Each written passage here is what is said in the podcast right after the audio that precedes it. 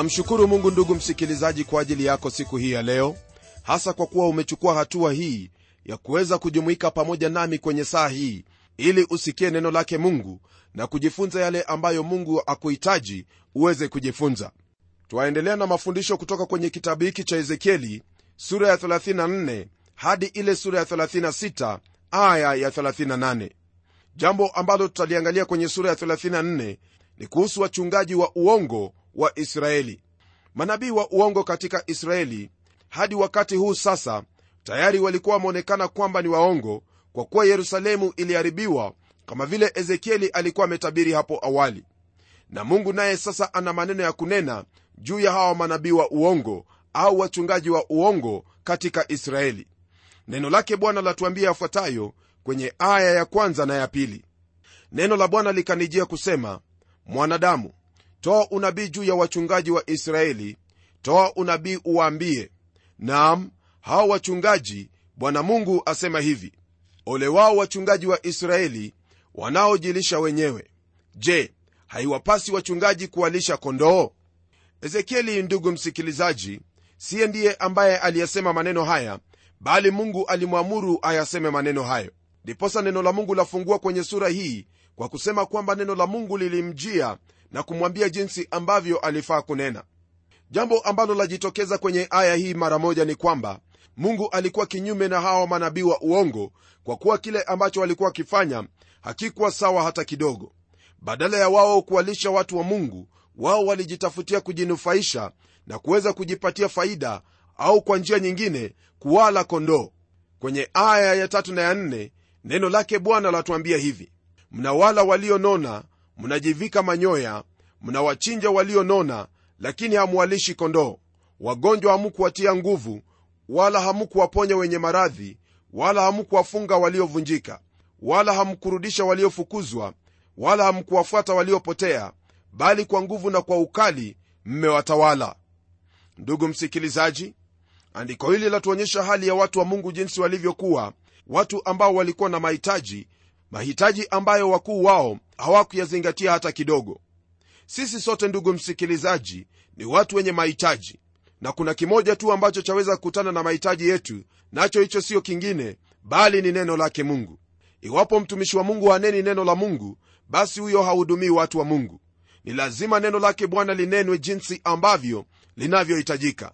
Kwenye aya ya tano neno lake bwana latuambia hivi nao wakatawanyika kwa sababu hapakuwa na mchungaji wakawa chakula cha wanyama mwitu wakatawanyika. Ndugu msikilizaji hili ambalo twalisoma kwenye aya hii ni jambo ambalo pia lafanyika katika kanisa. Kuna hali hiyo ambayo wachungaji wengine hawazingatii mahitaji ya watu wa mungu yani hawawalishi jinsi inavyohitajika. Kwa sababu hiyo watu wengi wametoka katika makanisa wamekwenda na kuingia katika mafundisho ambayo yamekuwa ya kuwaharibu na hata kuwatoa wengine kutoka kwenye imani. Ndugu msikilizaji kama mtumishi wa mungu hakuna haja ya kuendelea kuwakaripia watoto wa mungu au kukosa kuwatendea haki yao kwa sababu wao ni wadhaifu au wana walakini fulani.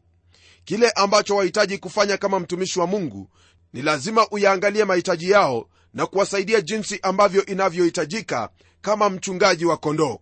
Kwenye aya ya 7 hadi 1 mungu ananena na hawa wachungaji akiwaambia maneno yafuatayo basi enyi wachungaji lisikieni neno la bwana. Kama mimi niishivyo asema bwana mungu kwa sababu kondoo zangu walikuwa mateka kondoo zangu wakawa chakula cha wanyama mwitu wote kwa sababu hapakuwa na mchungaji wala wachungaji wangu hawakutafuta kondoo zangu bali wachungaji walijilisha wenyewe wala hawakualisha kondoo zangu. Kwa sababu hiyo enyi wachungaji lisikieni neno la bwana. Bwana mungu asema hivi tazama mimi ni juu ya wachungaji nami nitawataka kondoo zangu mikononi mwao. Nami nitawaachisha hiyo kazi ya kuwalisha kondoo nao wachungaji hawatajilisha wenyewe tena. Nami nitawaokoa kondoo zangu vinywani mwao wasiwe tena chakula chao.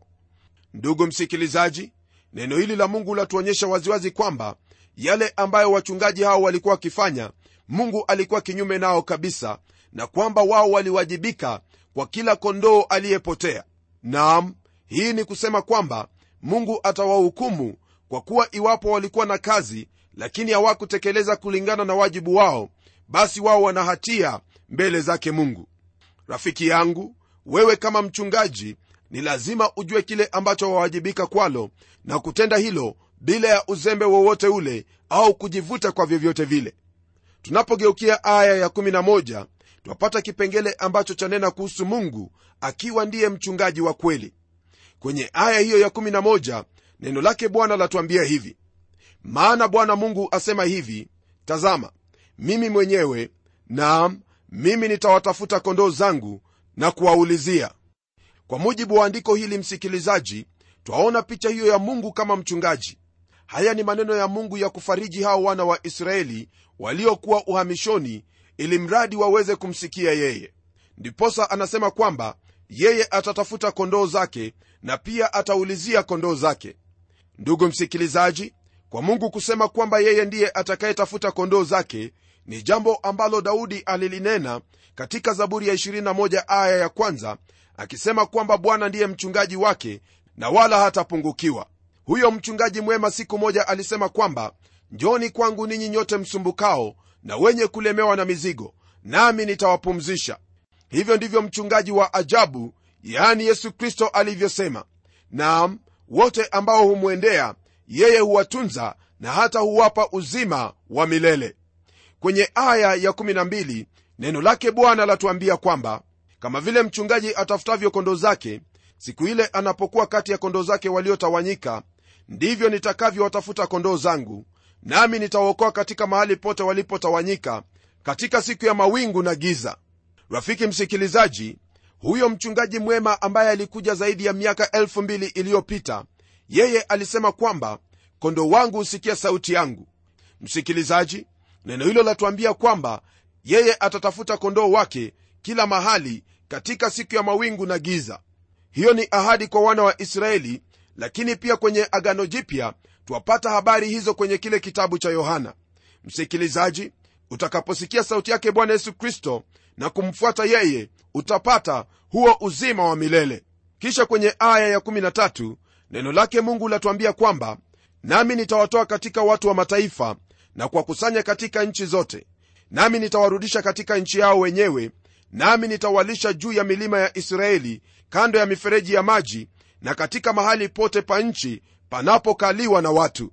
Msikilizaji kwa mara nyingine tena kama vile tulivyokuwa tumeona kwenye vitabu vingine hasa vile vitabu vya unabii twamwona mungu anazungumza juu ya nchi ya israeli na jinsi atakavyowafanyia katika siku zijazo.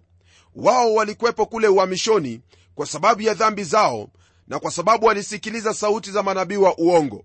Lakini kwenye aya hii ni kana kwamba anawaambia kuwa yeye hajawatupilia mbali wala hajawaacha kwa kuwa atawarudisha katika nchi yao wenyewe. Kwenye aya ya 14 na 15 neno lake bwana laendelea kutwambia zaidi kuhusu yale ambayo mungu aliyanena. Neno lasema hivi nami nitawalisha malisho mema pa juu ya milima ya mahali palipoinuka pa israeli litakuwa zizi lao huko watalala katika zizi jema nao watakula malisho mema juu ya milima ya israeli. Mimi mwenyewe nitawalisha kondoo zangu nami nitawalaza asema bwana mungu rafiki yangu haya ambayo neno la mungu latuambia mahali hapa ni mambo ambayo bado hayajatimia lakini bwana atayatekeleza hayo kwa wakati wake. Kwa kuwa jinsi unavyofahamu nchi hiyo kwa wakati huu haina amani amani ambayo twaiona ikinenwa katika aya hizo mbili.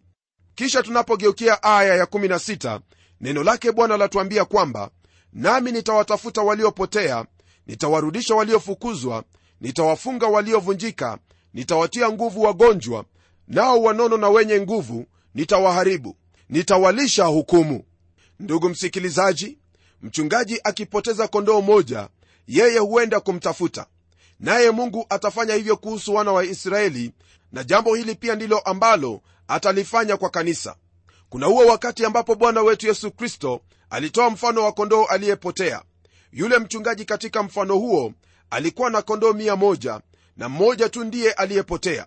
Je huyo mchungaji alifanya nini? Alisema kwamba kama ni kondoo mmoja hata kwenda kumtafuta? La hasha! Mchungaji huyo aliziacha kondoo zile 99 na kwenda kumtafuta huyo kondoo mmoja.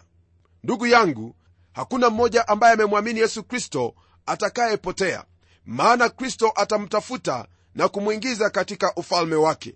Kwa wale ambao wananenwa hapa kuwa ni wenye nguvu kwamba wataharibiwa kumbuka kwamba hao ni wale ambao hawakuwa wakienenda katika neno lake mungu na zaidi ya yote walijilisha kwa kondoo wale.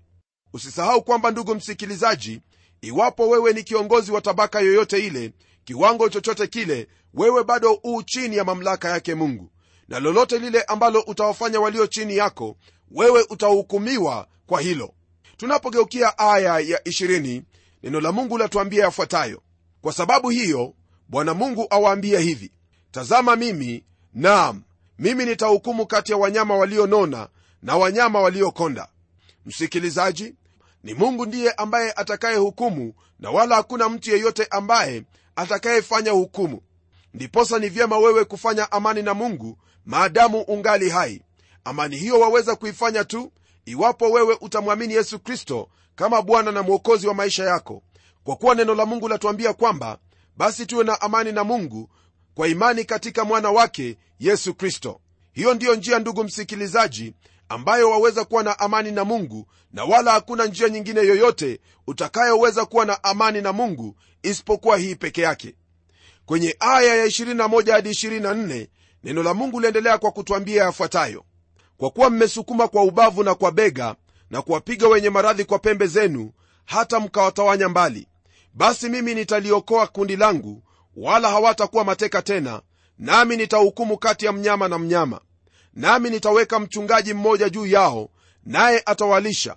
Naam mtumishi wangu daudi yeye atawalisha naye atakuwa mchungaji wao.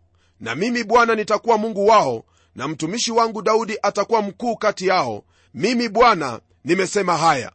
Maandiko haya ndugu msikilizaji ni maandiko ambayo kwa hakika yaonyesha kwamba mungu bado ana mpango kuhusu israeli. Jambo hili pia ni thibitisho kwamba huo ulimwengu utakaoumbwa upya ambao twausoma kwenye sura ya 21 katika kile kitabu cha ufunuo ndiyo itakuwa maskani ya israeli na kwamba daudi atatawala ulimwenguni katika umilele wote.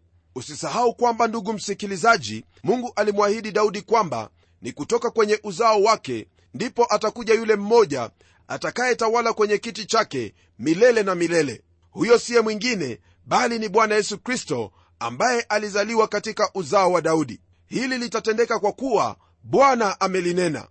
Kwenye aya ya 25 neno la mungu lasema hivi nami nitafanya agano la amani nao nami nitawakomesha wanyama wakali kati yao na watakaa salama jangwani na kulala msituni.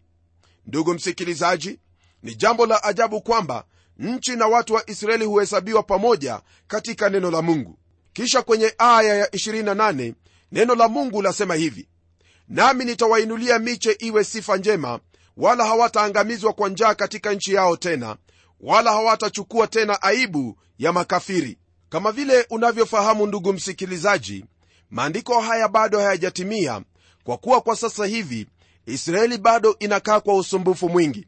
Naam wao wamefanyika kama vile aibu kwa makafiri. Lakini neno hili la mungu latuambia kwamba kuna siku hiyo ambayo yaja ambapo hawatakuwa tena aibu ya makafiri. Tunapogeukia sura ya 35 msikilizaji pamoja na ile sura ya 36 twapata maneno ambayo yanahusu kurejeshwa kwa israeli. Nam kuna mambo mawili ambayo ni lazima yafanyike kabla ya watu hao kurejeshwa katika nchi hiyo na wawe na amani. Mambo haya mawili ni kama ifuatavyo. Ni lazima edomu ihukumiwe na dhambi zile ambazo israeli walikuwa wametenda hapo awali kuhukumiwa na kusamehewa. Neno la mungu latuambia yafuatayo kwenye aya ya kwanza hadi nne. Tena neno la bwana likanijia kusema mwanadamu kaza uso wako juu ya mlima wa seiri ukatabiri juu yake uuambie bwana mungu asema hivi tazama mimi ni juu yako ee mlima seiri nami nitaunyosha mkono wangu juu yako nami nitakufanya kuwa ukiwa na ajabu. Miji yako nitaiharibu nawe utakuwa ukiwa nawe utajua ya kuwa mimi ndimi bwana. Ndugu msikilizaji aya hizi ambazo tumezisoma zanena kuhusu seiri seiri ni jina lingine la edomu. Kwenye aya ya tano neno lake bwana laendelea kwa kutwambia kwamba kwa kuwa umekuwa na uadui usiokoma nawe umewatoa wana wa israeli wapigwe kwa nguvu za upanga wakati wa msiba wao wakati wa mwisho wa uovu. Kwa mujibu wa maandiko haya ndugu msikilizaji hili neno la mungu latupa sababu ya mungu kuhukumu edomu. Taifa hilo la edomu lilikuwa la watu wa uzao wa esau ambaye alikuwa ni nduguye yakobo. Kama vile unavyosoma kwenye kile kitabu cha mwanzo esau alikuwa na uchungu mwingi sana dhidi yake yakobo kwa kuwa yakobo alimnyang'anya au kumhadaa urithi wake wa mzaliwa wa kwanza.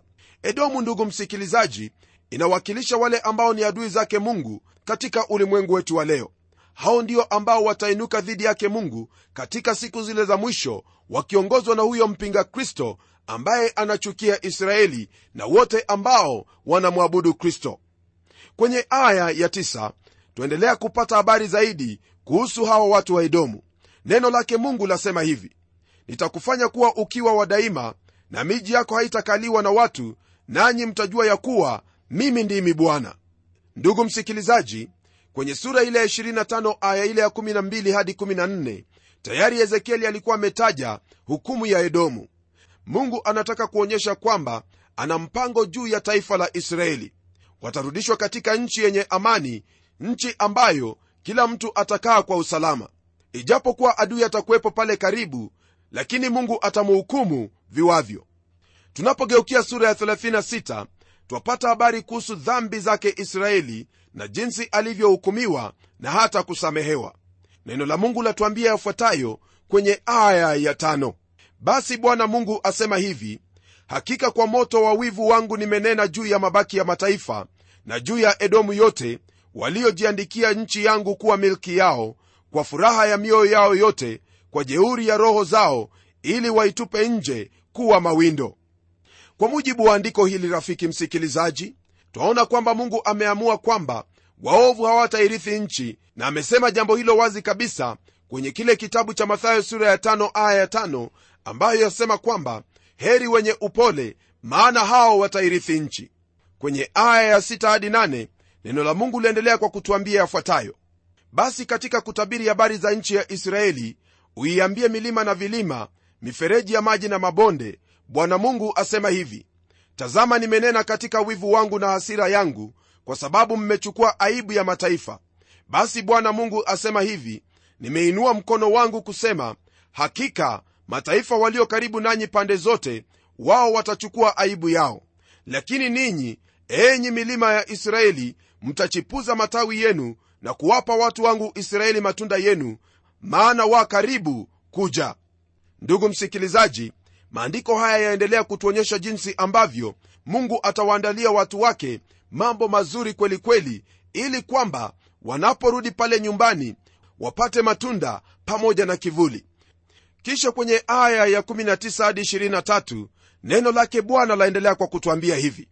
Nikawatawanya katika mataifa wakatapanyika katika nchi nyingi kwa kadiri ya njia yao na kwa kadiri ya matendo yao naliwahukumu nao walipofikilia mataifa yale walioendea walitia unajisi jina langu takatifu kwa kuwa watu walinena wakisema watu hawa ni watu wa bwana nao wametoka katika nchi yake. Lakini naliwahurumia kwa ajili ya jina langu takatifu ambalo nyumba ya israeli walikuwa wamelitia unajisi katika mataifa walioyaendea.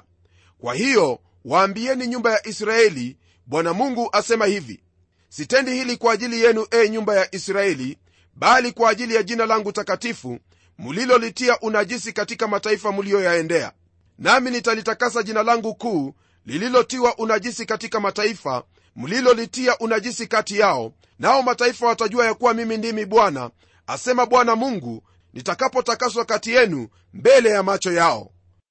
Jambo lile ambalo twaliona kwenye aya hii ni kwamba ni mungu ndiye aliyewatawanya katika mataifa lakini kwa ajili ya jina lake ambalo lilikuwa limetiwa unajisi yeye alitaka kutakasa jina lake kuu machoni pa mataifa. Kwenye aya ya 26 neno lake bwana latuambia hivi nami nitawapa ninyi moyo mpya nami nitatia roho mpya ndani yenu nami nitatoa moyo wa jiwe uliomo ndani ya mwili wenu nami nitawapa moyo wa nyama. Ndugu msikilizaji kuna jambo hapa ambalo mungu ameahidi kwamba atalitenda. Hilo jambo ni kwamba atawapa moyo mpya. Huo moyo ndugu msikilizaji unapatikana leo hii mtu anapomwamini yesu kristo. Kwa kuwa neno hilo latuambia kwamba basi imekuwa mtu akiwa ndani ya yesu kristo yeye ni kiumbe kipya. Ya kale yamepita na tazama yote yamekuwa mapya. Neno hili la mungu liendelea kutuambia yafuatayo kwenye ile aya ya 27 nami nitatia roho yangu ndani yenu na kuwaendesha katika sheria zangu nanyi mtazishika hukumu zangu na kuzitenda. Rafiki msikilizaji hili ambalo twalisoma kwenye andiko hili ndilo ambalo yoeli alimaanisha katika unabii wake kwamba siku yaja ambapo mungu atamwaga roho yake juu ya wote wenye mwili. Katika siku ile ya pentekoste ni wachache tu ndio ambao roho wake bwana alimwagiwa juu yao.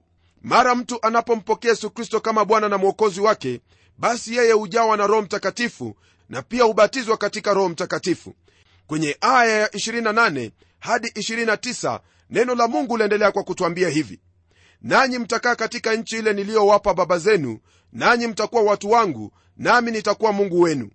Nami nitawaokoeni na uchafu wenu wote nitaiita ngano na kuiongeza wala sitaweka njaa juu yenu tena. Ndugu msikilizaji andiko hilo latuonyesha waziwazi kwamba mungu atabariki watu hawa kwa baraka za kimwili kama vile ametubariki sisi na baraka zote za kiroho. Naamini kwamba rafiki yangu iwapo kwa hakika tutatembea mbele zake mungu na kumpendeza yeye hatakosa kutubariki kwa jinsi ambavyo anavyokusudia katika maisha yetu. Kwa kumalizia sura hii ya 36 msikilizaji neno la mungu latupa unabii mkuu sana ambayo wapatikana kwenye aya hii ya 35 hadi 38 nalo neno la mungu lasema hivi. Nao watasema nchi hii iliyokuwa ukiwa imekuwa kama bustani ya adeni nayo miji iliyokuwa mahame na ukiwa na magofu sasa ina maboma inakaliwa na watu. Ndipo mataifa waliobaki karibu yenu pande zote watajua ya kuwa mimi bwana nimejenga mahali palipoharibika nami nimepanda mbegu katika nchi iliyokuwa ukiwa. Mimi bwana nimesema hayo tena nitayatenda. Bwana mungu asema hivi tena kwa ajili ya jambo hili nitaulizwa na nyumba ya israeli ili niwatendee nami nitawaongeza kwa watu kama kundi la kondoo kama kundi lililo tayari kutolewa sadaka kama kundi la yerusalemu katika siku kuu zake zilizoamuriwa. Ndivyo itakavyojazwa watu miji ile iliyokuwa maganjo nao watajua ya kuwa mimi ndimi bwana. Rafiki msikilizaji sura hii ya 36 yafungia kile ambacho twakiona kuwa ni kilele cha ahadi zake mungu kwa hawa watu wa israeli hili ni jambo ambalo halijatendeka lakini nina uhakika kwamba litatendeka. Ndugu msikilizaji ahadi za mungu ni kweli kwa kuwa yeye ambaye aliumba israeli ndiye ambaye amenena maneno haya. Na kwako wewe kile ambacho wafaa kufahamu ni kwamba yale ambayo mungu ameahidi kwa ajili ya maisha yako hayo ndiyo ambayo atayatekeleza. Lakini msingi ni lazima kwanza tuwe na roho au moyo mpya moyo ambao utafuatilia kutenda kulingana na sheria zake mungu. Ndugu yangu sheria hizi za mungu hatuwezi kuzifanya sisi wenyewe. Ni lazima tuwe na roho huyo wa mungu atakayetusaidia. Naye huyo roho twampokea mara tu tunapompokea yesu kristo kama bwana na mwokozi wetu. Kwa hayo ndugu msikilizaji najua kwamba wewe utafanya uamuzi wa busara wa kumpokea yesu kristo. Hebu tuombe pamoja. Mungu wetu uishie milele na kushukuru kwa ajili ya ahadi zako ambazo umewaahidi watu wako israeli ni ombi langu kwamba utawafungua macho yao kusudi waweze kuona ahadi zako ambazo bwana umewaahidi hasa kupitia mwana wako yesu kristo. Namwombea ndugu yangu msikilizaji kwamba bwana hiyo tamaa aliyo nayo ya kukupendeza utamsaidia afahamu kwamba haiwezekani kukupendeza ila kwa njia moja tu njia ya kumpokea yesu kristo ambaye pia anatujaza na roho wako. Asante bwana najua kwamba utamsaidia kufanya uamuzi wa busara uamuzi ambao utakuwa ni wa kukupendeza wewe uamuzi wa kukutukuza. Naomba haya katika jina la yesu kristo ambaye ni bwana na mwokozi wetu. Amen. Rafiki msikilizaji mimi sina la ziada ila kukwambia kwamba mwamini yesu kristo nawe utapokea roho wake mungu roho ambaye atakuendesha katika sheria zake mungu. Hadi kipindi kijacho mimi ni mchungaji wako jofre wanjala munialo na neno litaendelea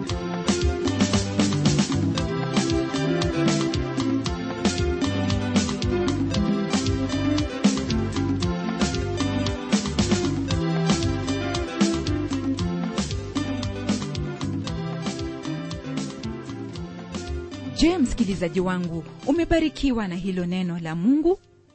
Na je msikilizaji wangu ungependa kuinunua kanda ya hiki kipindi cha neno ambacho umekisikiza leo? Tafadhali niandikie barua ukitumia anwani ifuatayo. Andika kwa mtayarishi kipindi cha neno transworld radio.